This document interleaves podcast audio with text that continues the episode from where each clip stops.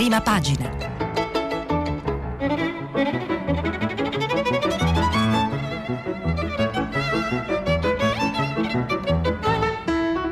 Questa settimana i giornali sono letti e commentati da Paolo Lambruschi, inviato del quotidiano Avvenire. Per intervenire telefonate al numero verde 800 050 333. Sms e WhatsApp anche vocali al numero 335 5634 296.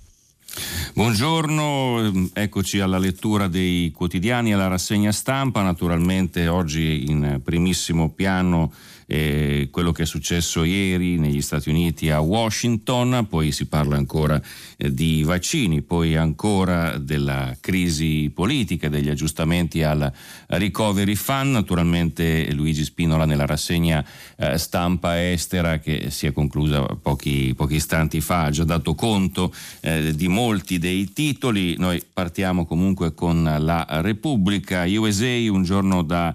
Golpe è il titolo che apre a tutta pagina la Repubblica, Washington, istigati da Trump, migliaia di militanti irrompono a Capitol Hill e bloccano l'ufficialità del nuovo presidente. Intanto eh, vi comunico, appunto, eh, lo dice l'ultima ora del televideo, che è ripresa la seduta della certificazione del voto. Poi dice ancora la Repubblica, scontri con la polizia e feriti, deputati e senatori assediati, interviene la Guardia Nazionale, scatta il coprifuoco nella capitale. Questo dunque il riassunto di quello che è successo ieri. Fa appunto la cronaca Federico Rampini, dice quando eh, tutto comincia, quando a luna in punto il congresso apre i lavori, in quel momento la democrazia americana sembra sui binari della convalescenza verso la normalità. Il vice di Trump, Mike Pence, che la Costituzione chiama a presiedere quella sessione speciale,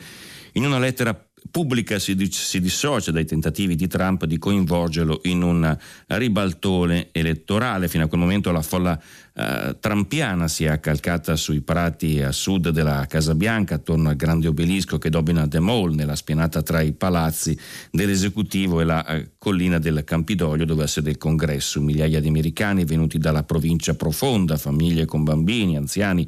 ex militari, uno spaccato di quella nazione di mezzo che si sente disprezzata dall'elite eh, delle due coste, manipolata dai media, tradita dall'establishment religiosa, conservatrice, ma eh, pacifica nella maggioranza, in mezzo a quel popolo indignato per la vittoria rubata, tra virgolette, si notano però dei gruppi in tutta mimetica, forse armati. Alcune di queste milizie hanno preparato l'assalto, dice Rampini. Facebook ha chiuso troppo tardi pagine in cui si scambiavano istruzioni per una guerriglia coordinata. Galvanizzati dalle parole di Trump, all'una i gruppi più determinati partono verso la East eh, Front Entrance del Congresso e là dentro sta cominciando l'altra insurrezione, quella capitanata dal senatore repubblicano Ted Cruz e dalla sua sporca dozzina, più un centinaio di deputati repubblicani alla Camera obbedienti alle direttive di Trump decisi a contestare la conta dei voti. All'esterno parte eh, l'ur- l'urlo Stop the Steal, fermate il furto dei voti si intende,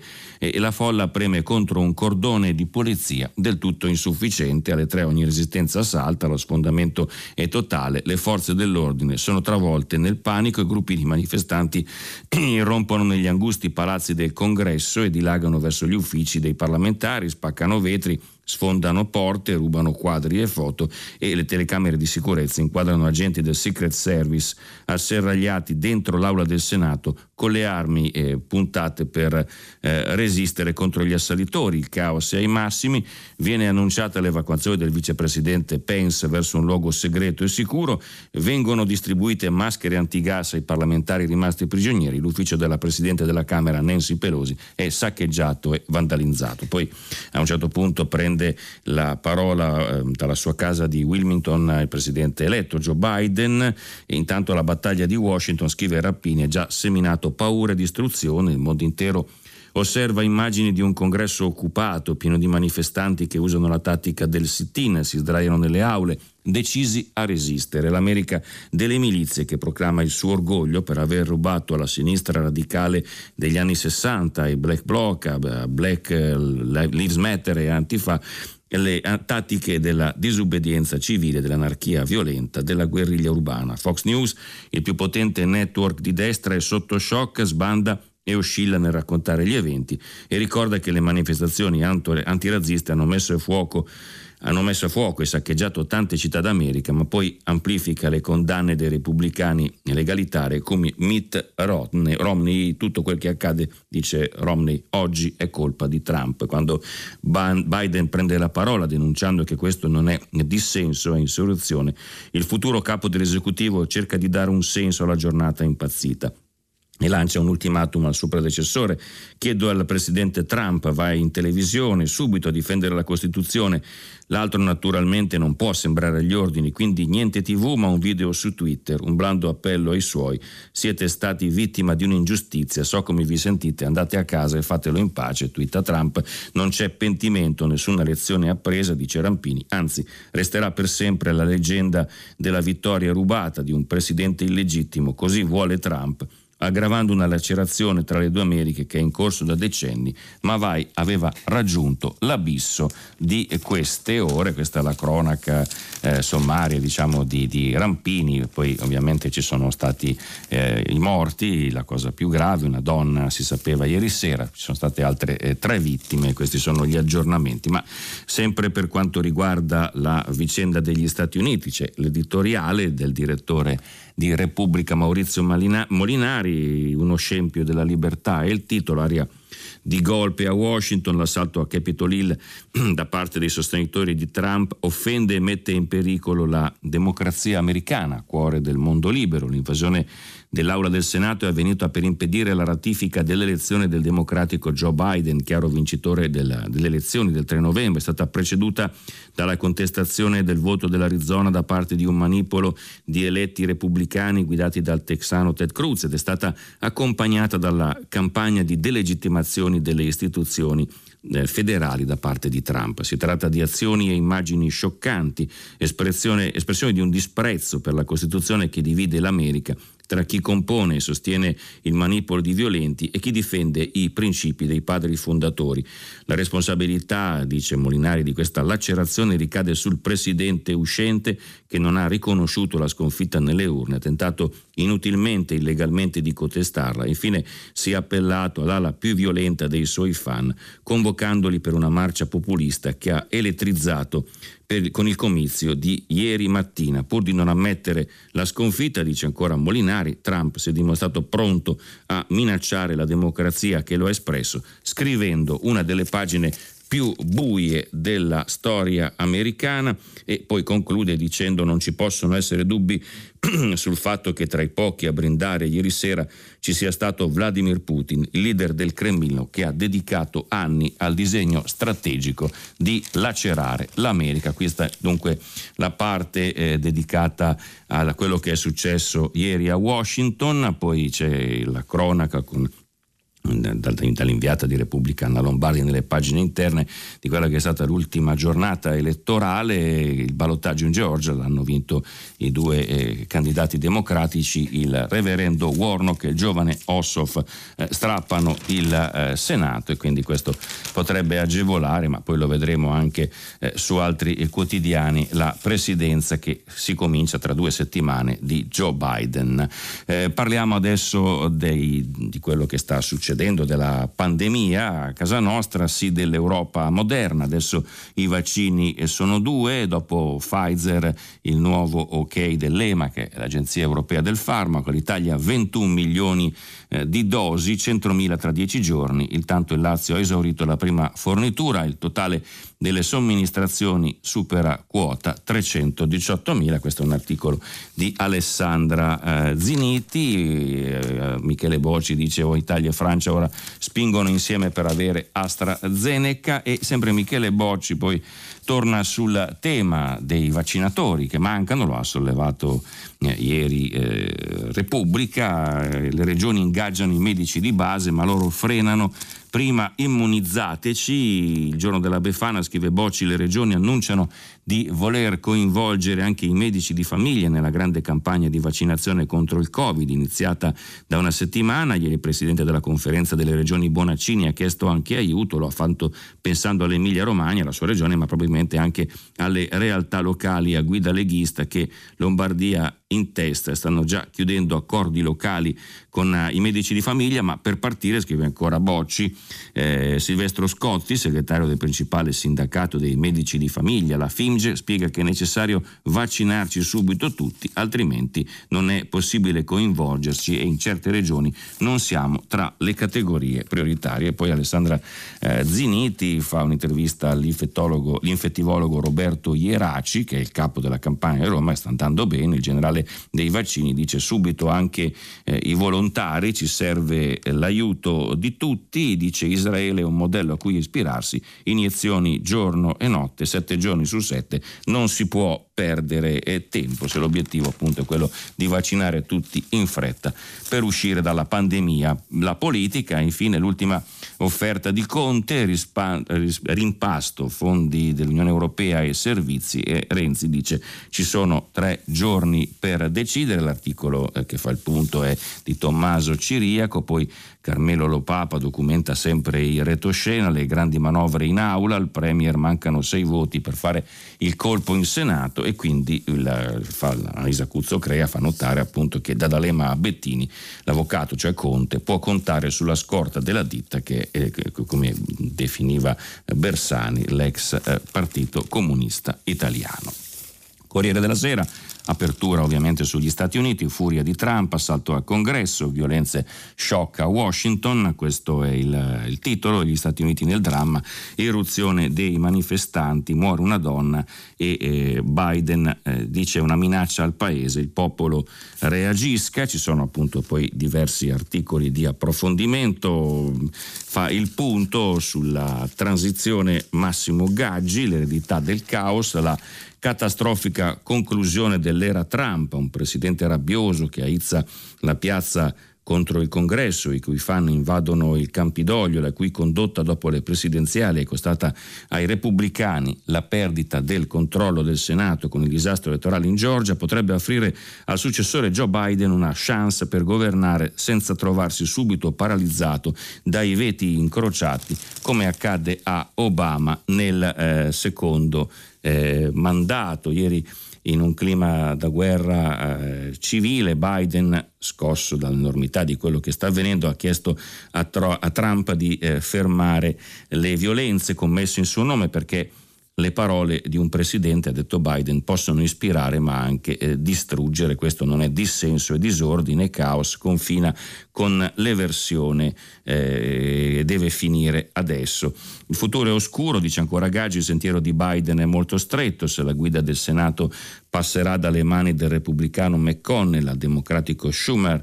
Biden, Biden, avrà qualche possibilità in più di far approvare uno stimolo all'economia contenente l'assegno di 2.000 dollari per chi è stato danneggiato dalla pandemia, voluto anche da Trump, ma fin qui bocciato dai repubblicani. Subito dopo o già nello stesso provvedimento Biden potrebbe far cercare di passare altre misure economiche della sua agenda, non le grandi riforme proposte dalla sinistra democratica come Medicare for All o il Green New Deal ambientale, ma se sarà un abile negoziatore Biden potrebbe strappare dai suoi ex colleghi del Congresso, il via libera a un alleggerimento del debito di studio degli universitari oppure gli investimenti per l'ambiente e l'energia pulita e aiuti aggiuntivi alle famiglie con un reddito che non consente loro di acquistare una polizza sanitaria. Di certo, dice ancora Gaggi, Biden non potrà mettere in cantiere progetti davvero ambiziosi, alcuni suoi consiglieri sperano che alzando i contributi per i poveri, abbassando il limite per l'accesso al Medicare, cioè la sanità pubblica per gli anziani dai 65 ai 55 anni,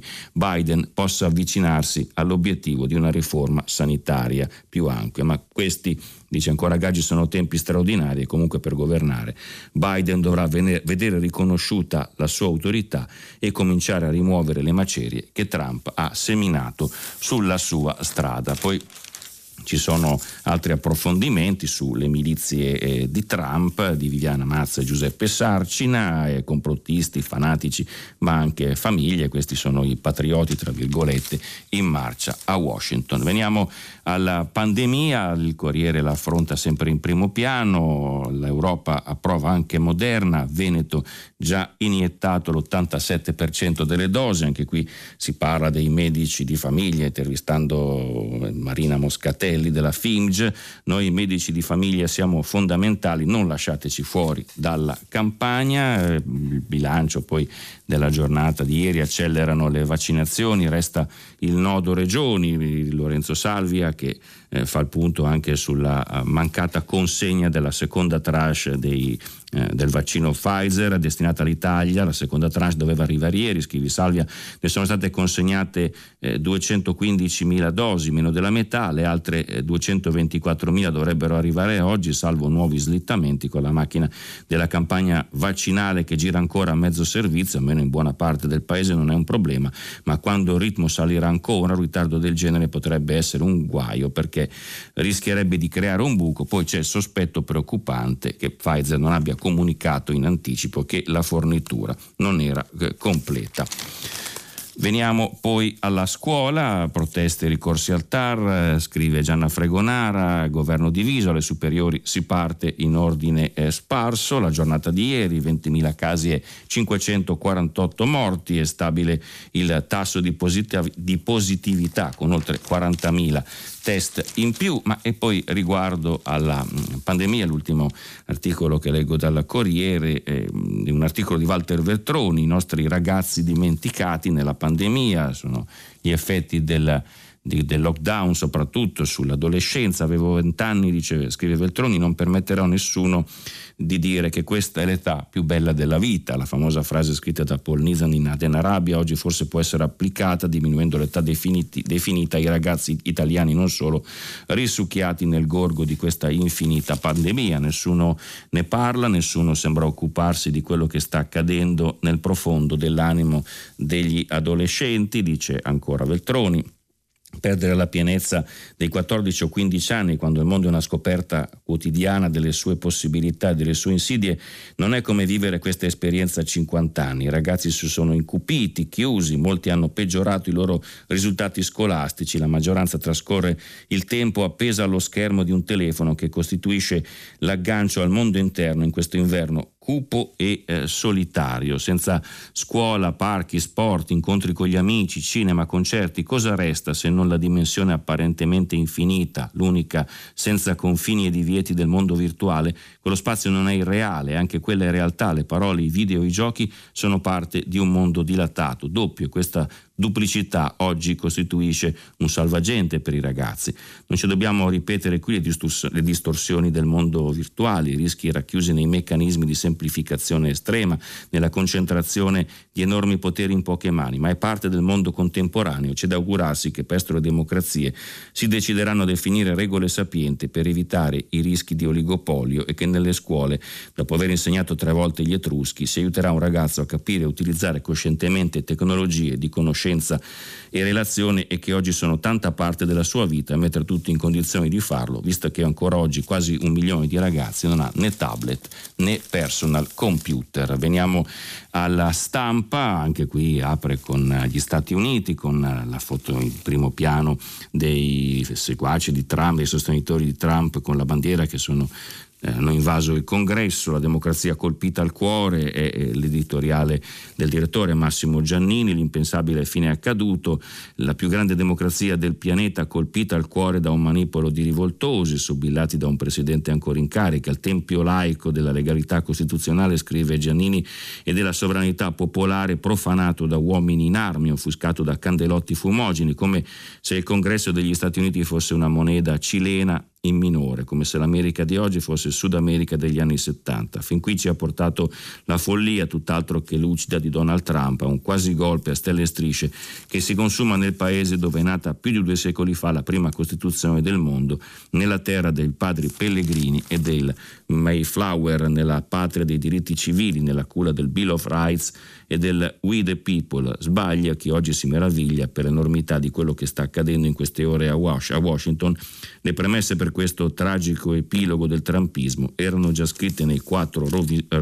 rovinosi anni in cui Trump ha guidato la uh, Casa Bianca, poi ci sono appunto diversi eh, articoli. Su questo, in particolare eh, c'è Gianni eh, Riotta, gli invasori nel cuore dell'America, fuggite codardi, suprematisti e fan del presidente nei caffè della capitale prima dell'assalto ai palazzi del potere. Dicono siamo violenti, Washington è nostra e non ce ne andremo. E abbiamo già visto appunto chi è questo, questo popolo che non si è eh, fermato e poi il eh, tema ancora dei vaccini, prima pagina sulla stampa, eh, entro l'estate tutti i, vaccinati tutti gli italiani, è pronto il piano del commissario straordinario Domenico Arcuri per arruolare un esercito di 15.000 medici, l'obiettivo è vaccinare tutti gli italiani entro l'estate, il governo fa sapere che sono già state somministrate 318.000 dosi, questa era la uh, stampa, veniamo a Il Domani che uh, apre sugli Stati Uniti, la sinistra riasce, rinasce in Georgia, si riferisce al risultato elettorale, a Trump resta solo il suo delirio, e questo è quello che scrive la politologa Nadia Urbinati, poi l'intervento di Piero Ignazzi, politologo, e anche qui riprende il tema dei giovani, ogni giorno di scuola perso una tragedia eh, nazionale, ancora una volta si danza sul cadavere della scuola, scrive Ignazzi, non importa un bel nulla dell'istruzione, viene tutto prima, a cominciare dalla ritrosia del corpo insegnante che per il 70% vorrebbe riaprire non prima che il virus sia debellato, cioè in sostanza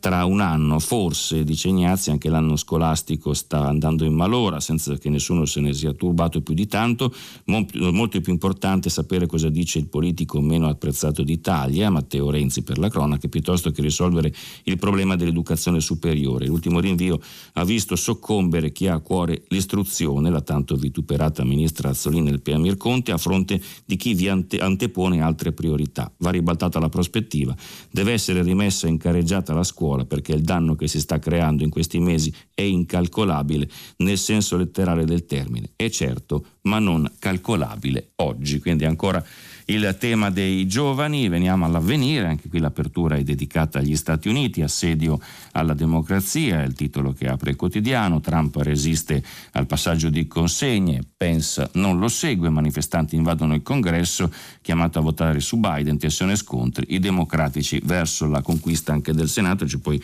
l'editoriale di Andrea Lavazza, tutte le luci da riaccendere, si dedica alla dopo quello che è successo ieri, scrive Lavazza, ci si dovrà interrogare a lungo se Donald Trump sia stato il motore della radicalizzazione populista in atto piuttosto il catalizzatore di una tendenza già avviata. Certamente la sua ostinata resistenza a riconoscere la sconfitta nelle urne, malgrado il fortissimo scarto di voti complessivi e la pressoché totale assenza di prove dei presunti brogli, sta avvelenando i pozzi della democrazia liberale e dello Stato di diritto. La costante diffusione di sospetti infondati e di attacchi giustific- ingiustificati agli avversari crea un clima generalizzato di sfiducia e austerità quando non incita addirittura alla violenza. Poi dice ancora Lavazza, la lealtà alla Costituzione e alla realtà dei fatti, viene da dire, di molti esponenti eh, repubblicani, non deve comunque far dimenticare che i settori del partito continueranno a cavalcare l'idea che Biden sia un usurpatore, un burattino dell'elite che disprezzano il popolo e le sue vere aspirazioni. D'altra parte una fuga in avanti nell'estremismo del politicamente corretto, nella cosiddetta cancel culture che spesso travolge anche il tanto di buono che ci viene dal passato è quello che la nuova maggioranza democratica potrà essere tentata di fare se non reggerà l'argine del centrismo che il nuovo leader incarna, ma che già la sua vice Harris potrebbe dismettere una volta avviato il loro mandato. C'è poi una parte dedicata anche qui ai vaccini, alla pandemia, vaccini dell'Unione Europea, arriva Moderna, poi caso medici e la curva sale. Segnalo poi quello che è un tema specifico che Avvenire sta trattando dall'inizio della pandemia, cioè i decessi dei religiosi, il sacrificio delle religiose più anziane, 26 suore morte per gli effetti del Covid nel giro di pochi giorni e in sole due comunità tra Romagna e Friuli. È uno dei numerosi episodi drammatici che si sono registrati in molte case di religiose in Italia nei dieci mesi di pandemia, con un bilancio complessivo ancora difficilmente calcolabile, ma che potrebbe superare quello dei sacerdoti eh, diocesani giunti a 204 vittime del virus, a pesare in modo decisivo nel caso delle religiose l'età media ormai elevata, gli articoli sono di Francesco Dalmas e Francesco Ognibene. C'è un altro articolo che volevo segnalare sulla pandemia da avvenire di Lucia Capuzzi, mm, ricorderete anche qua a prima pagina, scrive pochi sono sempre più ricchi, calano le grandi eh, donazioni e l'effetto della pandemia sui patrimoni e la uh, solidarietà dello 0,001% della popolazione, cioè i 500 paperoni del mondo, che nel 2020 hanno aumentato le loro fortune del 31%. Bezos di Amazon è primo anche nella filantropia, invece però, dice Lucia Capuzzi, la beneficenza è, è in discesa e leggo l'attacco, il 2020 è stato l'anno sorribilis per quasi tutti gli abitanti del pianeta, con 150 milioni di persone destinate allo scarto della povertà estrema nel 21 e un ulteriore incremento delle diseguaglianze. Quasi appunto il tradizionale indice di Bloomberg sottolinea una vistosa eccezione. Le 500 persone più ricche del mondo, lo 0,01% della popolazione, hanno visto crescere le già cospicue fortune di un totale di 1.770 miliardi di dollari negli ultimi mesi, il 31% in più rispetto all'anno precedente. Era dal 2012 che non si registrava un aumento simile conferma, scrive Lucia Capuzzi, delle parole di Papa Francesco nella giornata dei poveri del 2018, pochi ricchi che sono sempre di meno e sempre più ricchi, le punte di eccellenza si concentrano nella top 20, cioè il ristretto club di quanti hanno patrimoni superiori ai 50 miliardi, per esempio Elon Musk che ha guadagnato il 482% in più e ora è secondo nella classifica, primo del solito Bill Gates. Invece la somma totale delle 10 più grandi elargizioni in beneficenza è scesa ai minimi dal 2011. Eh, Poi segnalo appunto la parte finale dell'articolo, Bezos e Zuckerberg, che sono Zuckerberg è il fondatore di Facebook, sono due abitué della lista Chronicle, quella della beneficenza, nonché due esempi di quello che l'esperta Nicoletta Dentico definisce filantrocapitalismo, insieme ad altri nomi noti, da Bill Gates ai coniugi qui Clinton. Questa sarebbe un'abile strategia il cui liquido amniotico è la disuguaglianza, scrive in Ricchi e Buoni, le trame oscure del filantrocapitalismo, cioè con la beneficenza una classe ristretta di vincitori sulla scelta della globalizzazione punta, secondo l'autrice, ad acquisire influenza e potere, spesso inoltre le donazioni diventano una valvola di sfogo su cui investire i profitti accumulati grazie all'evasione o all'elusione fiscale. Veniamo al manifesto The Hand con uh, la foto che vede gli agenti di sicurezza che cercano di difendere il, con le armi il, l'aula uh, del Campidoglio nel giorno della storica vittoria Dem in Georgia della proclamazione di Biden a Washington succede di tutto, Trump incita i sostenitori a marciare sul Campidoglio ed è il caos. Eh, Guido Moltedo fa un'analisi, lo squadrismo dei bianchi, l'argine del voto nero, squadristi pro-Trump, pro-Trump scrive danno l'assalto al Senato degli Stati Uniti, la seduta congiunta di senatori e deputati convocati per ratificare le elezioni di Biden è sospesa, danno la caccia ai eh, repubblicani che hanno osato opporsi all'ordine di Trump. Quel che si vede in Washington e in Georgia dove si è votato sono le due Americhe del nostro tempo. I prossimi giorni renderanno più chiaro quanto è successo e se e come potrà avere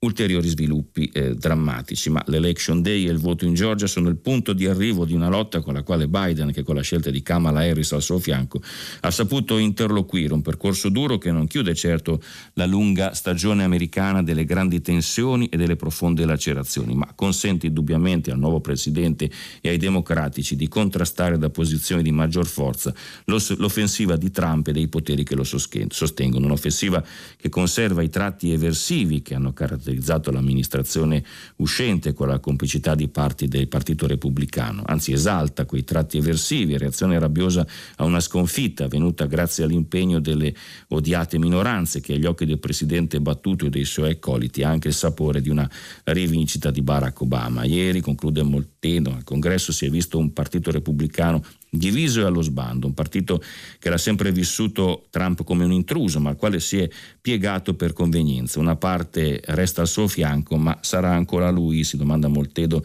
che alle prossime elezioni di medio termine, tra due anni, i repubblicani potranno sperare in una rimonta questo era il manifesto, veniamo al fatto che apre invece con i vaccini. L'Italietta è seconda in Europa, smentiti i, i catastrofisti, meglio di noi solo la Germania, c'è poi appunto l'articolo nelle eh, pagine eh, interne eh, a diverse firme, il vaccino degli altri, meglio di noi solo Berlino e scrive, scrive il fatto alle 20.50 di ieri, erano 290.000 e 573 gli italiani vaccinati contro il Covid tra personale del sistema sanitario anziani ospiti delle eh, RSA e il 42% circa delle dosi distribuite in Italia a partire dal 27 dicembre scorso. Poi ci sono le regioni che corrono, altre che arranca, arrancano. Scusate, la Toscana è al 65,9% delle dosi ricevute, il Veneto al 65,6%, Lombardia al 17,8%, Valle d'Aosta 17,1%, Sardegna all'11,5% e Calabria 11,4% sono in coda con percentuali di somministrazione molto più basse e per numero di dosi somministrate, nonostante le furiose polemiche delle scorse settimane, l'Italia in Europa è seconda solo alla Germania e al Regno Unito che ha iniziato 20 giorni prima ed è tra le prime 10 al mondo. C'è poi l'intervista a uh, Franco Locatelli, presidente del Centro Superiore di Sanità, eh, infermieri, medici e RSA, tutti immuni entro fine febbraio. Gli domanda Giampiero Calapà il regalo della Befana l'approvazione per il secondo vaccino, quello di Moderna, un bellissimo regalo, sì, perché dice abbiamo già così due vaccini dal profilo di eh, sicurezza più che rassicurante, con un'efficacia importantissima. Solo con uh, Pfizer e Moderna, dice Locatelli, arriveremo a 62 milioni di dosi nel 2021, la maggior parte delle quali nel primo semestre, il che significa che solo con questi due vaccini raggiungeremo quota di 31 italiani immunizzati dopo prima e seconda dose. Poi ricordo che per il secondo semestre dell'anno, dice ancora Locatelli, si andranno ad aggiungere le altre piattaforme vaccinali che sono ormai eh, avviate verso la fase di eh, approvazione. Poi mi domanda Giampiero Calapà se vede altri lockdown all'orizzonte, Locatelli dice le tre fasi di fasce di rischio lo hanno evitato e lo scongiureranno ancora in futuro. I numeri di questi giorni non lo giustificano e ritengo che un lockdown non sarebbe sopportabile per il Paese. Dopo febbraio chi toccherà vaccinarsi avremo 1500 punti vaccinali dislocati nel Paese con il coinvolgimento di medici di base e ASL. Si passerà ai 4,5 milioni di ultraottantenni da immunizzare entro aprile, poi si passerà alla fascia 60-80 anni alle scuole, alle forze dell'ordine, operatori e detenuti delle carceri. Entro fine estate, inizio autunno, confermo tutti gli altri per raggiungere 42 milioni di italiani, 4,2 milioni in media al mese, obiettivo, dice lo stesso Locatelli, assai ambizioso ma non impossibile. Questo dunque il, il fatto. Veniamo al foglio. Le brigate trampiane occupano il congresso, questo è, è l'articolo, c'è poi l'analisi di eh, Giuliano eh, Ferrara, molto, molto duro anche questo nei confronti di Trump, altro che sopravvivenza del trumpismo, qui quell'anchorman sbalestrato e folle finisce come un veleno politico da eliminare, il pupazzo di paglia e cenere per il quale manifestano estremisti e mattocchi farciti dai loro complotti immaginari, scrive Ferrara. Cara Grazia, se potrà evitare, grazie allo spirito di pacificazione, azioni di ripristino del negoziato politico conseguenze serie per un'intera vita spesa sul filo dell'illegalità. Il capo di una gang che ha rubato la Casa Bianca agli americani per un quadriennio ha potuto graziare tutti coloro che da un carcere, da una condizione di indagati e incriminati avrebbero potuto parlare, incastrarlo per le mene con la Russia, per i ricatti sporchi all'Ucraina, per i giochetti con i militari del Pentagono, chissà quanto altro verrebbe fuori per un presidente che si sarebbe meritato una eh, mezza dozzina dozzina di impeachment. Bisogna capire che la sconfitta di Trump, con tutto il carico disonorevole che si porta appresso, la sua fisiologica incapacità di accettarla con un minimo di grazia di Stato e di lealismo istituzionale, è più di un fatto, è un paradigma. Questo modello distruttivo in epoca di populismo montante, dice Ferrara, si sono avvinghiati in molti in America e in Europa, per non dire delle parti del mondo in cui la democrazia è solo un miraggio. Sono i trampini, politici avidi, intellettuali deboli, imprenditori da bordello, giornalisti con la camicia a fiori, studiosi di buona leva e di mezza tacca, legioni, quelli che Trump andava capito e spiegato, che, era espressione di una vocazione genuina a respingere la globalizzazione di una classe media delusa e tradita nelle sue speranze, l'uomo del riscatto dei forgotten men, rifiutarsi di vedere e nominare l'evidenza, cioè la, la patologica incompatibilità del fenomeno populista con la logica della democrazia liberale di una società anche solo modestamente aperta e fondata sull'autogoverno con le sue regole e certezze, con le sue procedure storiche, questa è stata la ginnastica artistica fatta di piroette e caprioli in cui si sono impegnati opportunisti di ogni sorta e creduloni senza tempra. Questo è il foglio che poi si dedica alla politica come fa un'analisi come al solito, l'impasto dimissioni no, Conte apre a Renzi sulla squadra, ma a Italia Viva non basta, ritornano i responsabili, l'insofferenza del PD. Il sole 24 ore, ricoveri a 220 miliardi con i fondi su, questo è il titolo che apre il giornale, c'è una nuova bozza, l'apporto di 21 miliardi accresce il totale del piano e per la, l'Unione Europea restano così 206 miliardi, le risorse aggiuntive salgono a 139,8 miliardi ma pesano sul deficit soltanto per 18, questa è la bozza che è stata conclusa ieri e appunto visto che anche diversi ascoltatori chiedevano di saperne di più do conto di quello che appunto è uno schema riassuntivo eh, questa, di questa bozza che viene presentata oggi a Conte, è stata presentata a Conte, poi c'è oggi il confronto sui progetti e, e dicono eh, gli autori che sono Giorgio Santilli e Gianni Trovati che nella tabella finale il valore cresce per i fondi sviluppo e coesione anche per fronteggiare eventuali bocciature dell'Unione Europea. Dunque a ferrovie e porti, cioè le infrastrutture, vanno 33 miliardi, poi eh, nelle città invece per eh, le, le metropolitane, le tranvie, i filobus vanno 7 miliardi, quindi diventa trasporto locale eh, sostenibile. La quota principale andrà alla sostituzione del parco veicolare con mezzi elettrici. Il lavoro, più fondi per giovani e formazione, nell'ultimissima bozza del Recovery Plan si conferma l'obiettivo di rilanciare l'occupazione femminile migliorando la conciliazione vita e lavoro. Tra le misure più significative tratteggiate dal governo il potenziamento degli asili nido e dei servizi di prima infanzia. L'obiettivo è scritto nel piano è raggiungere un'offerta media nazionale del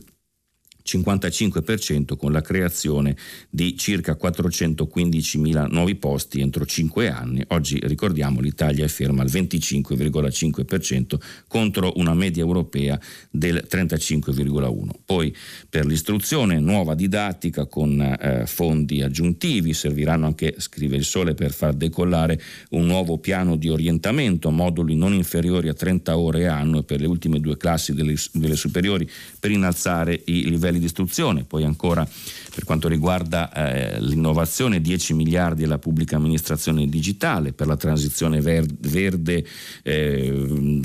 priorità idrogeno e piano clima, in particolare per la produzione e distribuzione di rinnovabili e, e sostegno alla filiera industriale, secondo l'ultima bozza disponibile sono previsti oltre 8 miliardi, viene fermata la proroga al super bonus per l'efficientamento energetico delle abitazioni, che quindi resta fermo alla scadenza del 30 giugno 2022, poi eh, più digitale, meno beni tradizionali, quindi la transizione 4.0 cambia forma. Questi sono i 10 punti, poi i vaccini, sempre sul sole, il governo accelera 6 milioni di vaccinati eh, entro marzo, l'ultima notizia riguarda l'Iveco che va verso la Cina, infatti il, la CNE che sta tratta, CNH sta trattando con FAU per cedere l'azienda. Il giornale eh, apre con gli Stati Uniti, spari sulla democrazia, Stati Uniti nel caos, i fan di Trump fanno irruzione al congresso, eh, scontri e feriti, sospesa la nomina di eh, Biden, c'è spazio però molto per la politica, la, sul quotidiano, dalla crisi alle siringhe dilettanti allo sbaraglio, al, gole, al governo volano stracce e poltrone, scrive Augusto Minzolini, magari sa, si tratta solo di errori di distrazione, di un sovrappiù di superficialità, ma sui bandi del commissario straordinario Arcuri le siringhe si chiamano sirighe, magari in, in onore a quelle venute da Hong Kong, da noi la Cina è sempre più vicina, costate più delle altre, ma che i medici italiani si rifiutano di usare perché talmente grandi da essere imprecise. Ogni siringa, ogni siringa, usiamo il vocabolo esatto, può contenere otto dosi, non per nulla nel bando in questione il numero degli aghi è otto volte superiore, solo che c'è da mettersi nei panni del povero dottore infermiere che in una mano ha questo siringone e dall'altra ha un flacone Pfizer che contiene 5 dosi di vaccino e deve misurare magari ad occhio la quantità. Poi centropagina medici di base in rivolta, l'abbiamo già visto che chiedono di essere vaccinati. E poi una fotonotizia dedicata a Massimo D'Alema, l'articolo di Marco Gervasoni, se il re degli impopolari ora fa lezione di eh, popolarità, poi il fondo che è affidato a Gian Michalessin che riguarda la, vicenza, la vicenda dell'Inter e di eh, Alibaba, se il comunismo cinese assedia l'Italia. Il messaggero, picco contagi, misure blande, c'è un'intervista poi a Gianmario Ricciardi che dice stato d'emergenza ovvio, se la politica non decide i focolai crescono, questa è l'apertura, poi a centropagina gli Stati Uniti, l'America eh, violata con la fotografia appunto dei, dei, sostenitori di Trump anche in costume con eh, la bandiera Trump for President che invadono il congresso e poi eh, Facebook, Mario Aiello Aiello dice mossa social contro i Novax, eh, un esempio per il governo, pagine rimosse, non è censura e cultura, scrive Aiello, non è oscurantismo, è rispetto per la scienza. Il fatto è questo, Facebook ha rimosso perché fanno disinformazione le pagine di alcune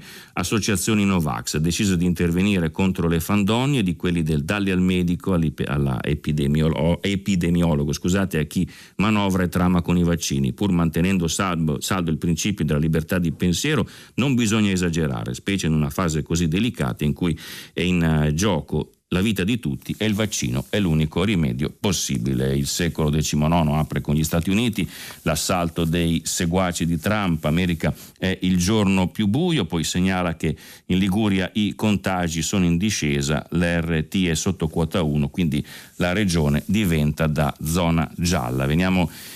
alla verità che apre con la politica, i misteri dell'inchiesta su Zingaretti, strane archiviazioni a sinistra, si riferisce al caso del centro prenotazioni unitario del Lazio, intercettata la moglie del braccio destro del governatore, appena saputo di mafia capitale, l'attuale segretario del PD corre al CSM per sondare il terreno, possibili interlocutori sarebbero stati Palamara e la consigliera che ha tovagliato, dice il quotidiano, più volte Pignatone con i big del partito. Poi la politica, crisi o pantomima, tre sbocchi possibili di un valzer di poltrone, Maurizio Belpietro e poi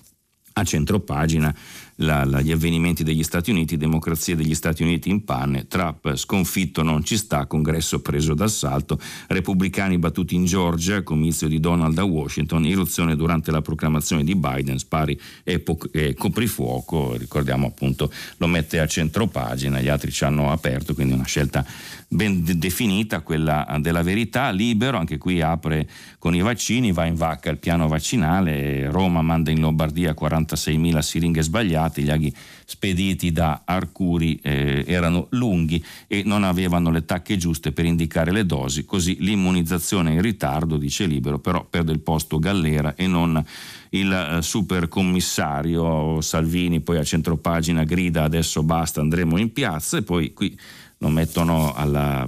al piede, blitz al congresso, scontri con la polizia, quelli di Libero, sospesa la nomina di Biden, i fan di Trump assaltano il Parlamento degli Stati Uniti, che notizia che invece apre anche il giorno, la marcia su Washington, sempre con l'immagine appunto dei eh, sostenitori di Trump in costume, mezza Italia poi è il titolo eh, fermata ai posti di blocco, stato di emergenza tra marzo e dicembre, la polizia ha controllato 30 milioni di persone ne ha multate oltre 500 mila. Poi veniamo a Milano eh, Finanza che apre invece con eh, Stellantis, piano per eh, blindare Stellantis, costituita in Olanda una fondazione che impedirà i blitz ai danni di Exor e Peugeot. L'operazione servirà per dare un assetto stabile al colosso dell'auto a guida francese. L'ultimo titolo è Italia Oggi, anno nuovo, fattura nuova. Fatturazione elettronica si arricchisce di altre 11 tipologie di documento. Infine in Alto Adige, studenti sui banchi, fuori dalle scuole anche i cani anti-Covid. Abbiamo concluso la rassegna stampa, ci sentiamo tra poco con il filo diretto. Paolo Lambruschi, inviato del quotidiano Avvenire, ha terminato la lettura dei giornali di oggi. Per intervenire chiamate il numero verde 800 050 333. Sms WhatsApp anche vocali al numero 335 5634 296. Si apre adesso il filo diretto di prima pagina. Per intervenire e porre domande a Paolo Lambruschi, inviato del quotidiano Avvenire, chiamate il numero verde 800 050 333. Sms WhatsApp anche vocali al numero 335 5634 296. La trasmissione si può ascoltare, riascoltare e scaricare in podcast sul sito di Radio 3 e sull'applicazione RaiPlay Radio. Siamo di nuovo insieme, partiamo subito con la prima telefonata. Pronto? Sì, buongiorno dottor Lambruschi, sono Stefano, chiamo da Verona. Eh, ieri sera, durante i drammatici momenti che tutti abbiamo visto in America, Joe Biden, intervenendo alla televisione per richiamare all'ordine Trump, si è affrettato a dire che quello che stavamo vedendo non era la vera America. E subito si sono appodati su questa linea vari commentatori televisivi. Anche stamattina lei nella rassegna stampa ho sentito che queste persone erano definiti un manipolo di rivoltosi, sempre per minimizzare e assolvere un po' l'America. Io sono certo che l'America non è solo questo, però sono fermamente convinto che l'America è una, è una nazione intrinsecamente violenta e razzista. Parto da lontano ma sarò breve, non si preoccupi. La violenza americana ha radici molto profonde e lontane, fin dalla sua nascita ha cominciato con lo sterminio dei nativi indiani, che non potendo ucciderli uno ad uno, ha pensato bene con perfido cinismo di eliminare la loro principale fonte di cibo, i bisonti, così ha preso due piccioni con una fava, indiani eliminati e vendita di pellicce.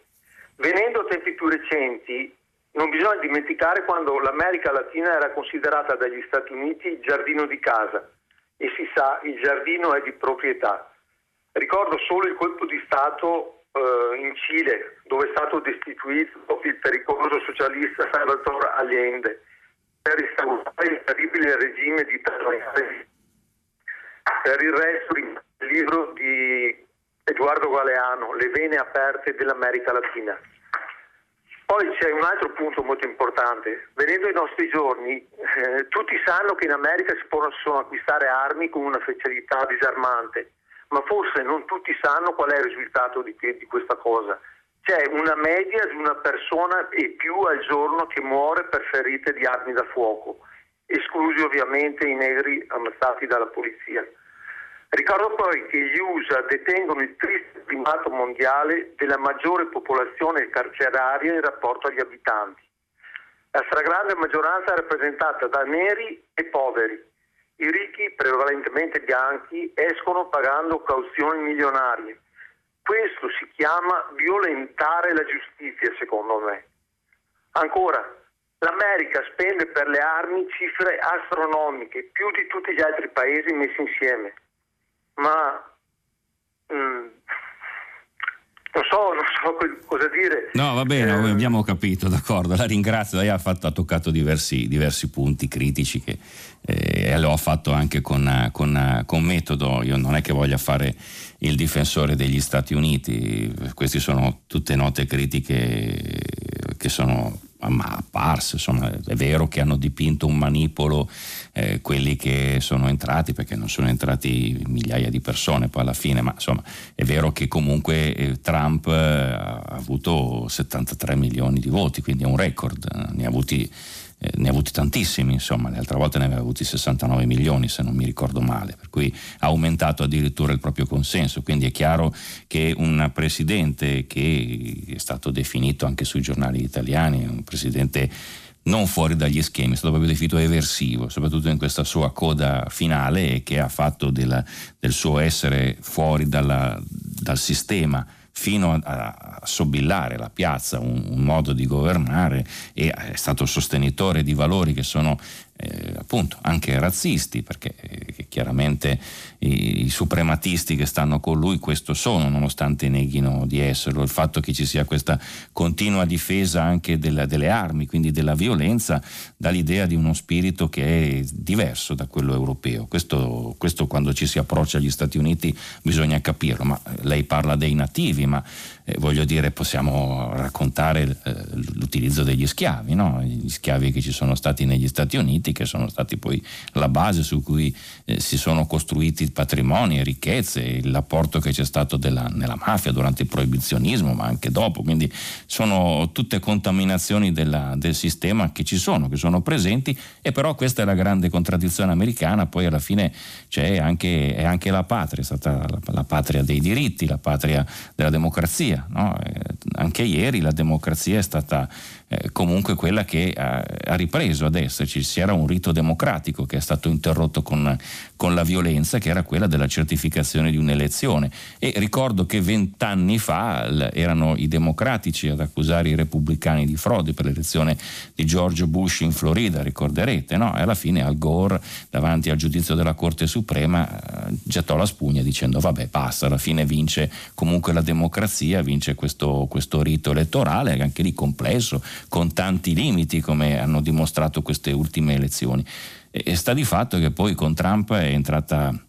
Lascio tutto il discorso sull'America Latina, ovviamente, che secondo la dottrina Monroe dal 1820 è il cortile di casa degli Stati Uniti, quindi hanno fatto e tuttora eh, sono molto influenti, poi hanno utilizzato negli anni 70 l'uso di regimi che hanno sottoposto la popolazione a eh, sofferenze altissime, lei diceva Allende, ma insomma ci sono stati molti, molti regimi, no? la, la, famosa scuola delle Americhe che c'era che insegnava la tortura e quindi la, la, l'antologia sarebbe anche qui lunga, non va, non va dimenticata, eh, però appunto c'è stata eh, il fatto che comunque sono stati gli Stati Uniti ad avere sconfitto il, il, nazismo insieme ai russi, insieme ai francesi, insieme agli inglesi e su, quella, su quell'architrave si è, poi sbalato, si è poi basato lo sviluppo democratico anche in Europa, in Italia, quindi l'Europa deve molto del suo presente democratico anche a quella vittoria, all'alleanza con gli Stati Uniti. Eh, l'analisi è lunga e complessa, la società statunitense è cambiata, questa profonda crisi, oggi non era il tempo delle analisi approfondite sui giornali, anche perché i fatti sono avvenuti ieri sera, quindi leggeremo probabilmente domani analisi più approfondite su quello che è cambiato e su quello che rappresenta la presidenza Trump. Certo c'è stata una deriva sempre più antisistema, qualcuno faceva riferimento, accennava al Tea Party, ai ai temi che sono stati ripresi, a questo assoluto rifiuto dello Stato, quasi un'anarchia di, di destra eh, che porta poi a queste manifestazioni e che Trump da quattro anni sta strumentalizzando. Ricordiamo sempre tra le pagine su cui mettere un punto di domanda le elezioni che ha vinto nel 2016, non si è mai chiarito bene il ruolo della, della, Russia e quanto siano state effettivamente democratiche, quanto l'uso dei social abbia manipolato eh, l'opinione pubblica. Io sono andato molto avanti, perdonatemi, il tema poi lo approfondiremo sicuramente leggendo anche i vostri messaggi, magari con altre domande, poi con i punti di domani, con, uh, domani con altre uh,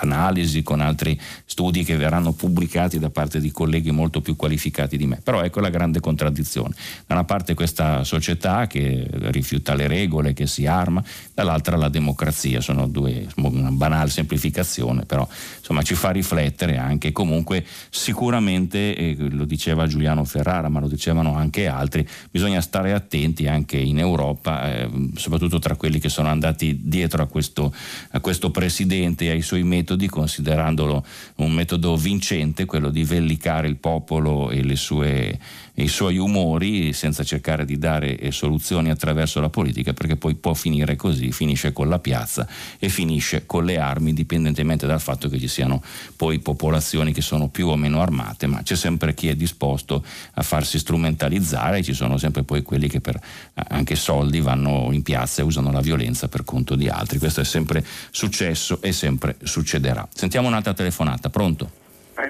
Buongiorno, Giancarlo Venezia sono un dirigente scolastico in Quiescenza. Eh, un articolo di Chiara Saraceno su Repubblica del 31 dicembre intitolava La scuola senza risposte. Adesso eh, il Ministero dell'Istruzione ha aperto le iscrizioni dal 4 gennaio al 25 gennaio. Ci si aspettavano alcuni cambiamenti non c'è nessuna risposta su una possibilità di espansione di un tempo scuola, di un maggior numero di risorse, di una quantità di risorse. Scriveva Chiara Saraceno che in molte classi, specie nelle scuole frequentate dagli studenti più deprivati, ma non solo, è in atto un processo silenzioso di abbandono. Noi abbiamo cercato come associazioni, come società civile, in tutti i modi di incalzare il Ministero e il Governo, ma eh, non c'è risposta. Eh, si parla molto di ristori, c'è esigenza di ristori, eh, si parla del mondo dello sci, della ristorazione, dell'imprenditorialità, ma i ragazzi che hanno perso eh, non solo soldi, che hanno perso lo spazio e il tempo, gli sono state tolte le occasioni per apprendere, conoscere, stare insieme e ad ave- ad, continuiamo ad avere una scuola allo spezzatino, aspetterebbero altri ristori. I ristori, le risorse di cui la scuola ha bisogno sono eh, il, superamento delle disuguaglianze, mm, un, te- un, tempo scuola più, più, ampio, più esteso, con più docenti, con più spazi, con laboratori operativi, ma bisogna farlo subito. La ministra dovrebbe incalzare il governo, lei non pensa? Sì, eh, sono d'accordo con lei, è un tema che poi è stato ripreso in qualche modo oggi nell'articolo di Veltroni, nell'articolo di Piero Ignazzi, Veltroni sul Corriere, Piero Ignazzi sul domani, sull'attenzione che bisogna dare eh, alla scuola e ai giovani. Eh, Veltroni sottolineava eh, gli aspetti sociali e l'utilizzo eventualmente intelligente di quello che può essere lo strumento della didattica a distanza, cioè i vari device e segnalava appunto riprendendo ricerche anche degli ultimi giorni la, la povertà digitale, cioè il fatto che parecchi giovani non hanno gli strumenti per poter accedere bene alla didattica a distanza o addirittura per accederci del tutto e anche, e anche Ignazzi. Il, credo che una risposta, lo diceva il Sole 24 ore, stia nella bozza di questo recovery fund dove una, una quota sostanziosa è stata aumentata viene eh, destinata proprio a questo, cioè alla, alla, alla didattica, all'aumento delle ore eh, soprattutto poi in, in, quelle scuole che devono dare risposte professionali immediate, quindi le scuole professionali, gli studi tecnici, soprattutto negli ultimi anni, per cercare poi di stare più a contatto possibile con la realtà del mondo del lavoro che è in forte cambiamento tuttora, nonostante veniamo da questo anno sostanziale di, di, di, di paralisi, di sospensione, ma insomma si sa che poi il, si riprenderà e si riprenderà probabilmente molto velocemente. Quindi io credo che la risposta debba venire venire da lì. Immagino che sia anche questo parte delle tensioni che ci sono dentro la maggioranza. Adesso la bozza viene presentata oggi, vediamo poi che, che fine fa anche questa, questo proposito, ma certamente la scuola va, va tenuta presente. Insomma, personalmente sono, sono molto d'accordo su questo. Leggo qualche messaggio, oggi sono molto dedicati ovviamente agli Stati Uniti. Vincenza Bufacchi dice la democrazia americana messa in ridicolo paradossalmente peggio che messa in pericolo. I simboli reggono meglio al pericolo che al ridicolo. Maria Grazia di Lodi dice ascolto basita le notizie sugli Stati Uniti, la stampa li eguaglia a un paese del Sud America. Mi chiedo ma se nel passato gli Stati Uniti sono sempre riusciti a interferire, influenzare governi di altri paesi, spingere forze di minoranza o maggioranza a seconda degli interessi economici e politici, perché non riescono a far rispettare votazioni democratiche nel loro paese? Paese, questo è, è un grande problema, lo dicevamo prima, anche eh, il fatto che si sia riusciti a convincere senza prove, perché finora non ne sono emerse, eh, la metà degli elettori americani circa che il voto è stato rubato, è stato frodato, c'era appunto la richiesta con eh, la telefonata registrata di Trump al segretario di Stato Giorgiano di eh, trovargli 12.000 voti che gli servivano per reagire. Ieri poi il caos è nato anche dal fatto che non hanno ascoltato le sue indicazioni, che ovviamente non avevano nessun fondamento di non certificare le elezioni, ma attribuire gli stati a quelli che devono essere nominati dal vicepresidente degli Stati Uniti Pence, che per primo si è ritirato dicendo non ho questo potere. Quindi c'è quello che è la volontà del presidente, quello che dicono i social e quello che dice la Costituzione. E questo è un grave vulnus democratico al di là dei simboli, è un, vulnus proprio effettivo e concreto concreto. Sentiamo un'altra telefonata, pronto? Sì, pronto, buongiorno, mi chiamo Osvaldo, sono anch'io un ex docente di scuola superiore. Innanzitutto un grazie e un buon lavoro a lei, ma in particolare alla redazione di prima pagina perché è un pilastro, un fondamento della democrazia in virtù del principio su cui questa trasmissione si fonda del pluralismo, dell'accoglienza di tutte le opinioni, della libera critica, quindi un plauso e un augurio in questo senso. E vengo alla domanda. Ritorniamo all'America, quanto è successo? È già stato anche da lei commentato. Siamo preoccupati per quanto accade in America, ma io sono preoccupato per quanto accade anche in Italia, poiché il comportamento di Trump trova un suo riflesso, un suo rispecchiamento nel comportamento di certi politici italiani, non è il caso che io mi riferisca ad uno in particolare, ma è evidentissimo, il quale proprio in questi giorni evoca la piazza, l'intervento della piazza, del popolo, intendendo questo popolo come se fosse tutto il popolo italiano, quando magari si tratterebbe di alcune centinaia o poche migliaia di persone manipolate appunto per vellicare la pancia degli italiani. Mi fermo qui e aspetto un suo commento. Grazie Osvaldo, grazie anche per, per quello che ha detto di, di prima pagina e dei, dei bravissimi colleghi che ci lavorano. Dunque sì, questo problema viene, viene, messo in evidenza tra l'altro da Giuliano Ferrara sul foglio in particolare, ma non solo, sul fatto che questa sia una lezione, debba essere una lezione per i trampini, li chiama lui di casa nostra, che non solo un politico, perché non è che bisogna convergere solo su Matteo Salvini, tanto per fare, non fare nomi e cognomi, ma insomma c'è tutta una, una parte di sostenitori che sta nel centro-destra, forse più ormai destra-destra, perché di, di, centro c'è poco insomma, in Trump e nei suoi sostenitori e, quindi questo dovrebbe aprire, io penso e spero, una, una grande riflessione su quello che è stata la stagione del populismo, su quello che è stato l'uso spregiudicato dei social, anche lì è in gioco la democrazia, far circolare fake news, sapendo che molte persone non hanno gli strumenti per poter distinguere, ma è sempre stato, ma è mai è così stata invasiva la propaganda politica che ha sempre distorto la realtà e usato le fake news per, eh, per vincere le elezioni quando ci sono state e poi magari togliere eh, la democrazia. Insomma, ricordiamo anche la storia che c'è stata nel Novecento, eh? si arriva al potere magari democraticamente come, come, è successo, come è successo negli anni 30 e poi dopo e negli anni 20 e poi dopo dopo non ci si va via più e si cambia il sistema e diventa una dittatura. Quindi questo è il, il pericolo che c'è cioè, è inutile negarlo, nelle, nelle, società europee, non solo e non tanto in Italia, c'è stata questa stagione, soprattutto negli ultimi anni dello scorso decennio, in cui la democrazia sembrava un fastidio e c'è questa idea che comunque eh, ci sia la democratura, no? il modello ungherese, il modello russo, dove la democrazia è ridotta a un, un, un rito formale che deve dire sostanzialmente che chi governa va avanti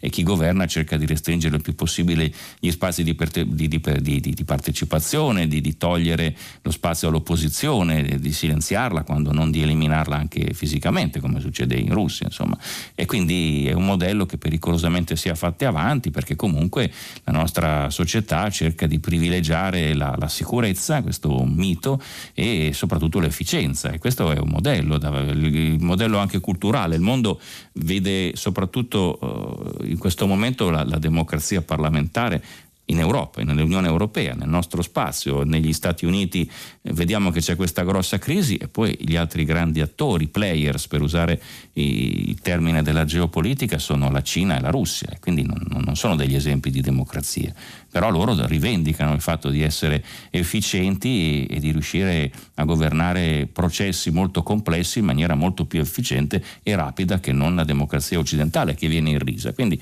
quello che è successo, se vogliamo volgere in positivo, può aprire una profonda riflessione e può far capire dove appunto bisogna fermarsi. Noi gli anticorpi li abbiamo nella nostra Costituzione, ce li abbiamo anche in Europa, quindi non ho paura che questo succeda, ho paura che però ci siano delle persone che vogliano cambiare queste regole una volta salite al potere, magari senza dichiararlo, cercando di spacciare per eh, una maggiore efficienza, una ricerca di eh, maggiore sicurezza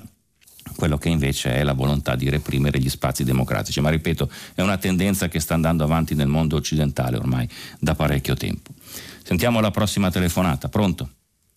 Pronto, buongiorno, sono Flora e telefono dalla provincia di Reggio Emilia. Intanto mi associo totalmente ai complimenti di Osvaldo, li condivido appieno. E, e volevo chiedere, io sono una insegnante in pensione ormai, ho insegnato sempre alle elementari, è stata un'esperienza meravigliosa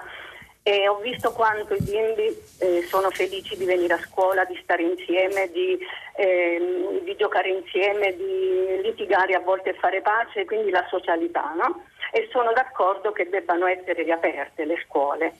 Però um, io sento parlare sempre di scuola primaria, di scuola secondaria, degli alunni del, degli scolari delle superiori. Dell'università non sento mai parlare. Io ho un nipote che ha cominciato il primo anno di università. A parte due incontri all'inizio, poi sono stati relegati in casa a studiare a distanza.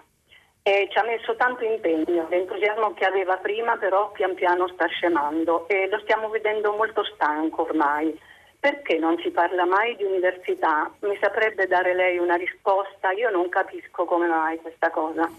Buona giornata. A lei Flora, io ho anch'io un figlio che matricola al primo anno, per cui una parte dei suoi, dei suoi dubbi, dei suoi problemi li vivo in casa. Anche lui ha fatto poche settimane di, di, frequenza e poi dopo è cominciata la didattica a distanza, gli esami a distanza e appunto c'è poi il problema che essendo al primo anno, cambiando i compagni, ha stretto relazioni ma ha dovuto interromperle quasi subito, però a quell'età sono effettivamente più strutturati, insomma anche se oggi Walter Vertroni si poneva il problema di quali ventenni avremo e che vent'anni non sono poi quell'età così bella, come dice la, la, frase, non permetto a nessuno di dire che i vent'anni erano l'età più bella della mia vita, è un'età piena di, di problemi, oggi poi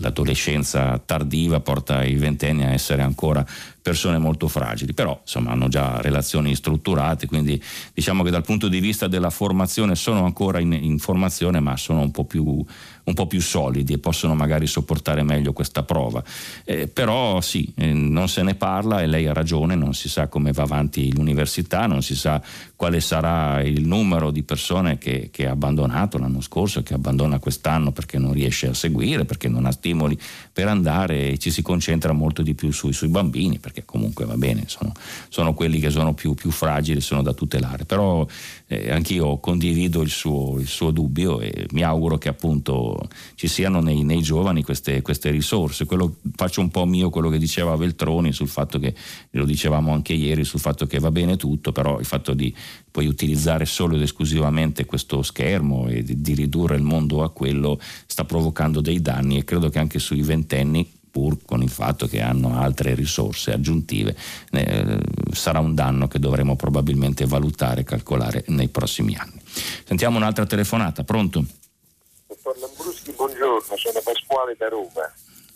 Volevo aggiungere, sente? La sento, la sento Pasquale. Sì, perfetto. Volevo aggiungere alle considerazioni che già avete fatto un aspetto che mi ha colpito, ossia di solito si dice che ciò che succede in America oggi si ripercuote negli altri paesi, anche in Europa, qualche anno dopo. In realtà io mm, credo che si stia assistendo invece a un capovolgimento, ossia la crisi delle democrazie liberali, le democrature che sono sorte in Europa, anche in altre parti del mondo, eh, hanno come inquinato anche la democrazia liberale americana che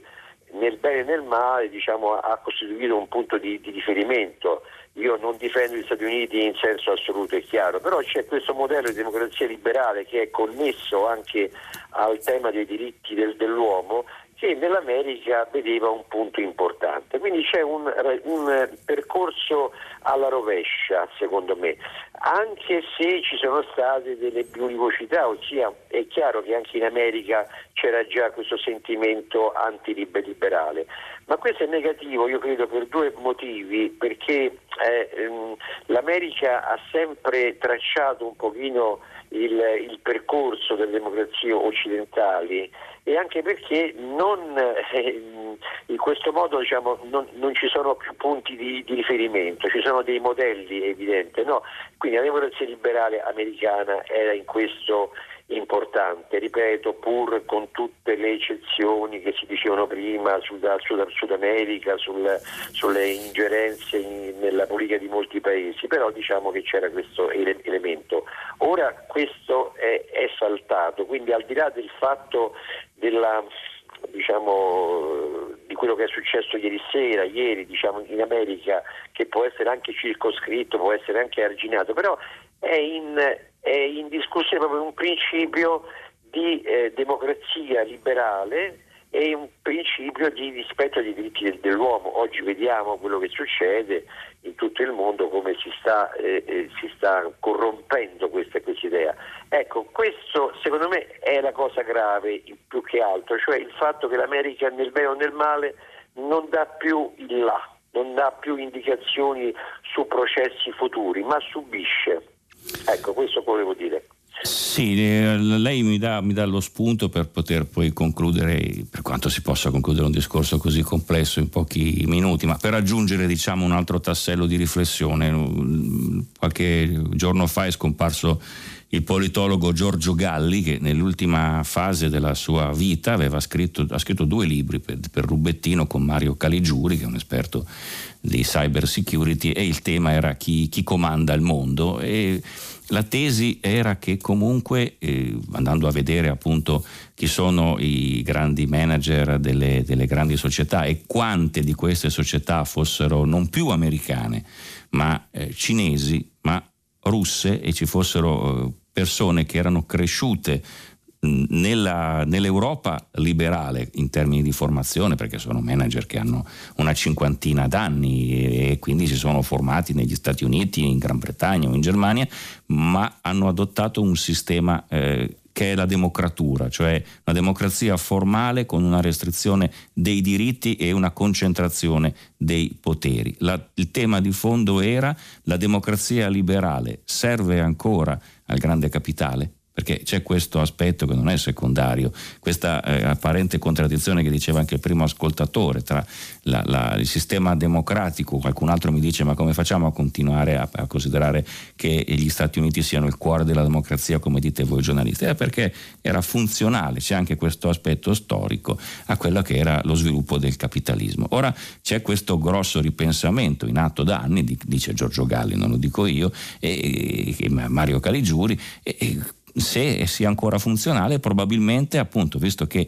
una parte del potere economico e finanziario si è spostata su paesi che non hanno una tradizione eh, democratica, o perlomeno non ce l'hanno come noi occidentali, la Cina non ce l'ha proprio la tradizione democratica, ecco che quindi c'è anche questa, eh, questo spostamento. Come arriva questo in, negli Stati Uniti? Ma eh, loro dicono attraverso anche l'uso dei social, no? i messaggi che vengono lanciati, non c'è bisogno sui social di dimostrare le proprie tesi, la democrazia democrazia per sua definizione pluralismo, quindi discussione, è discussione a volte anche estenuante con la dimostrazione dei temi, si semplifica tutto, la grande semplificazione, si dà la possibilità al popolo di accedere, gli si dà l'impressione di accedere anche a quelle che sono le grandi decisioni, inventando queste elite con i loro complotti. Le elite certo non governano in modo trasparente, però eh, ovviamente c'è una narrazione che è completamente inventata e stravolge, quindi arriva la grande semplificazione, arriva l'uomo forte. L'ho, l'ho banalizzata molto, però c'è questo aspetto della crisi,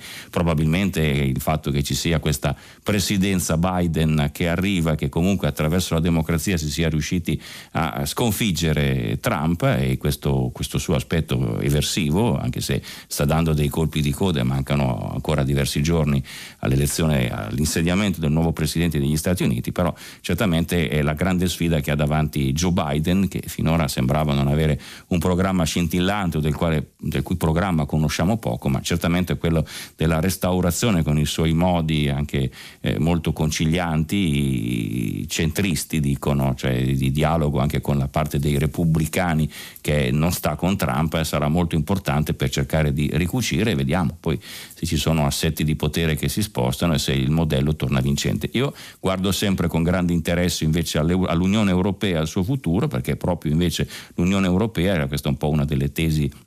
che giravano anche in questi libri è proprio quella che deve diventare il grande protagonista ritrovando unità e facendosi forza di questo modello democratico, di questo spazio che abbiamo e che deve continuare a resistere, ad andare avanti proprio come modello anche di governance nel mondo e non solo nel nostro spazio. Quindi è un conflitto che si apre, una competizione molto interessante. Sentiamo altre telefonate. Pronto? Sì. Buongiorno. Buongiorno. Buongiorno, parlo da Bologna. Io mi riferisco alla, alla vaccinazione anti-Covid. Ora, noi siamo delle persone, io e mia moglie, purtroppo che non possiamo muoverci da casa con grande facilità. Ho sentito che gli ospiti delle case di riposo erano, erano vaccinati o stanno per essere vaccinati, i carcerati anche loro saranno vaccinati, ma noi che non possiamo muoverci da casa, come dobbiamo fare? C'è qualcuno che si ricorderà di noi? Dobbiamo fare delle telefonate a qualche numero eh, particolare, dobbiamo metterci in nota attraverso il medico di base, insomma non vorrei rischiare di essere dimenticato come sono stato dimenticato con la, la vaccinazione anti-influenzale perché ho chiesto al medico non poteva venire a casa ho fatto diver- diverse telefonate a numeri vari, nessuno ha saputo darmi una risposta, nessuno ha potuto venire a casa per fare la vaccinazione anti-influenzale. Quindi adesso sarei curioso di sapere come eh, mi devo regolare io, poi forse anche tanti tanti altri, perché sono tanti gli italiani purtroppo bloccati in casa,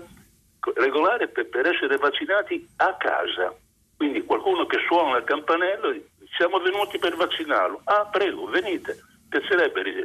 che andassero così le cose. La ringrazio molto e l'ascolto per radio. Grazie a lei Luigi, dunque le sue, le sue richieste sono state poste e, e, si cerca di dare risposte in queste ore perché insomma il, come, si è, come, si sta capendo, come abbiamo capito non è che ci sia un piano ancora molto chiaro, adesso siamo ancora nella prima fase in cui in due mesi vengono, dovrebbero essere vaccinate tutte queste persone che lei elencava, quindi le categorie più fragili sostanzialmente e chi le assiste, questa è la logica. Poi il tema, il dibattito sull'utilizzo dei medici di famiglia va proprio nella risposta alla sua richiesta, cioè qualcuno viene a vaccinarmi a casa, così perlomeno dicevano i responsabili della Federazione Italiana dei Medici Generici, la FIMG,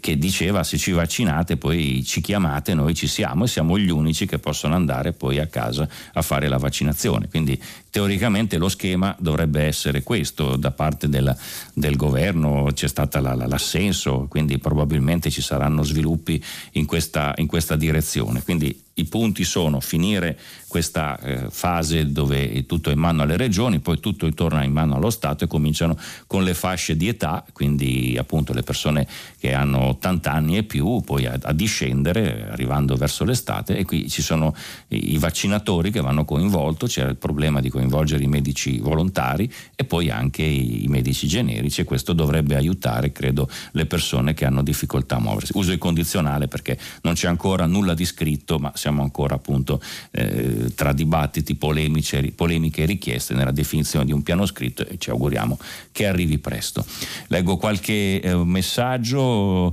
eh, sono una docente dell'Università Ca' Foscari di Venezia dice nella nostra università il primo anno può frequentare in modo contingentato, sì, e questo sì, il problema poi è, fanno notare altri che ci sono poi ovviamente i casi di, di contagio per cui scatta la quarantena, per cui è sempre teoricamente così, ha ragione, poi dopo purtroppo nella, nella pratica eh, è diverso quello che succede. Nando da Cagliari ritorna sul discorso della democrazia americana, è una democrazia, una democrazia stanca, quella degli Stati Uniti e questo non porta bene. Sentiamo un'altra telefonata, pronto? Buongiorno, sono Franco da Belluno. Buongiorno Franco. Eh, complimenti per la sua conduzione molto equilibrata. Eh, molto breve, eh, non ho visto spazio, grande spazio sulla stampa e non solo in questi ultimi giorni e nemmeno nel piano nazionale di rilancio e resilienza su un tema che è stato lanciato dalla Presidente Ursula von der Leyen, che eh, è chiamato proprio da lei il nuovo Bauhaus eh, con questo termine praticamente si rifà a un movimento, a una scuola che era mm, presente tra le due guerre e che si era sviluppata proprio in Germania e aveva unito le migliori, il meglio della cultura di quegli anni nel settore dell'architettura, del design, dell'arte, dell'economia. Ecco, eh, il progetto che, che lei ha lanciato è veramente molto interessante e, e io sono architetto e i riflessi di quella scuola sono ancora presenti nelle nostre città, nelle nostre architetture. E il tema lanciato appunto questo nuovo progetto e di cui, eh, ripeto, non c'è traccia né nel dibattito nazionale né, né sulla stampa, salvo un articolo di qualche settimana fa proprio della, della von der Leyen, è di fatto che cosa? Un nuovo progetto culturale che tenga insieme le sensibilità di questi anni, quella ambientale, quella sociale, quella dell'economia circolare, della sostenibilità e perché no anche dell'emergenza sanitaria. Ecco, chiedevo una sua riflessione su questo tema, grazie. grazie anche per le belle parole che ho usato nei miei confronti. Sì, non ne ho sentito parlare in questi, in questi giorni neanche io, avevo visto l'articolo della von der Leyen di qualche tempo fa, Beh, credo forse che possa essere circoscritto, ma nel, nel tema che eh, riguarda la transizione, nel senso che ci sono riferimenti a quello che, è, che deve essere la nuova costruzione, quelle che devono essere le costruzioni, l'economia circolare, la sostenibilità, però non c'è un aspetto specifico su questo. Mi auguro che sia accolto ovviamente quello che è l'invito della von der Leyen, lo ritengo anche qui un nuovo modo di, di costruire importante, c'è già nei fatti, insomma, va sempre più sviluppato il mettere insieme questa, questa, cultura che mette insieme l'economia circolare, la, la, sostenibilità, il nuovo modo di pensare anche vivere insieme la, la, l'edilizia, ma anche i, riprogettare anche gli spazi urbani in base a questo è strategico. Ovviamente noi stiamo continuando a parlare della, della pandemia, della crisi che c'è adesso, ovviamente, però tra poco avremo, ritorneremo ad affrontare quello che è il problema della, della convivenza e della sostenibilità ambientale in questo, in questo, tempo e quindi sicuramente questo sarà uno strumento. Siccome appunto il, il piano da noi nazionale di ricostruzione e resilienza, ma insomma questo progetto Next Generation è una grande occasione per, per l'Europa, mi auguro che venga accolto in Italia e che sia compreso bene come, come lo ha spiegato lei. Sentiamo un'altra telefonata, pronto? Sì, buongiorno, buongiorno dottor Lambruschi, eh, sono Licia e chiamo da Roma. Sì. Ecco, io vorrei fare una riflessione e poi chiaramente una domanda a lei eh, i sovranismi europei, eh, tutti, si sono abbeverati al sovranismo populista di Trump. Allora, come hanno reagito i nostri eh, populisti, i nostri sovranisti eh, ai fatti americani di ieri? Salvini si è limitato ad una astratta affermazione sulla violenza che, non, che deve essere condannata e non porta mai a nulla, senza fare nessun riferimento a Trump. La signora Meloni ha detto testualmente bisogna bloccare la violenza come il presidente Trump ha detto. Il presidente Trump ha istigato quella violenza. E quindi voglio dire che i due maggiori esponenti del populismo e del sovranismo italiano, pure con diverse chiaramente connotazioni, non hanno assolutamente denunciato il presidente Trump e le sue responsabilità. Ecco, io vorrei che si facesse una discussione un, molto diciamo, intensa su, su, questo, perché è molto grave che eh, queste posizioni siano tanto ambigue da essere addirittura, ehm, diciamo così, veramente eh, assolutamente in opposizione con la verità. Certo, il, la, a, questo la, porta, la, a questo porta l'istigazione di piazza, l'istigazione alla violenza, il linguaggio sempre più, eh, diciamo, sempre più aggressivo, ecco, e questa riflessione io penso che bisognerebbe mh, mm, proporla agli italiani. Certo, la cioè, interrompo signora Alicia perché eh, sono d'accordo con lei, c'è un, anche un'altra telefonata che vorrei sentire, ma io dico solo eh, velocemente che oggi sui giornali che sono più vicini a centrodestra non c'era molto spazio, l'abbiamo fatto notare dicendo la collocazione, mi auguro che ci sia una riflessione su questo, l'abbiamo detto, a questo porta l'incitazione poi della, della piazza. E l'ultima nota che dico è, guardi che il il peso del sovranismo è forte, più forte in Italia che negli altri paesi, euro, paesi dell'Unione Europea, mh, anche come percentuale di voto. Quindi sicuramente una riflessione attesa da parte eh, sicuramente di Matteo Salvini e Giorgia Meloni e poi anche della Le Pen in Francia, sono questi quelli che sono eh, gli, gli, aspetti più, più, evidenti diciamo, del eh, sovranismo. Non c'è tempo per l'ultima eh, telefonata e noi chiudiamo qui dopo il giornale Radio Silvia Bencivelli conduce pagina 3, poi a seguire le novità musicali di primo movimento alle 10 come sempre tutta la città ne parla per approfondire un tema posto da voi ascoltatori. Potete riascoltarci sul sito di Radio 3, noi invece ci risentiamo domani.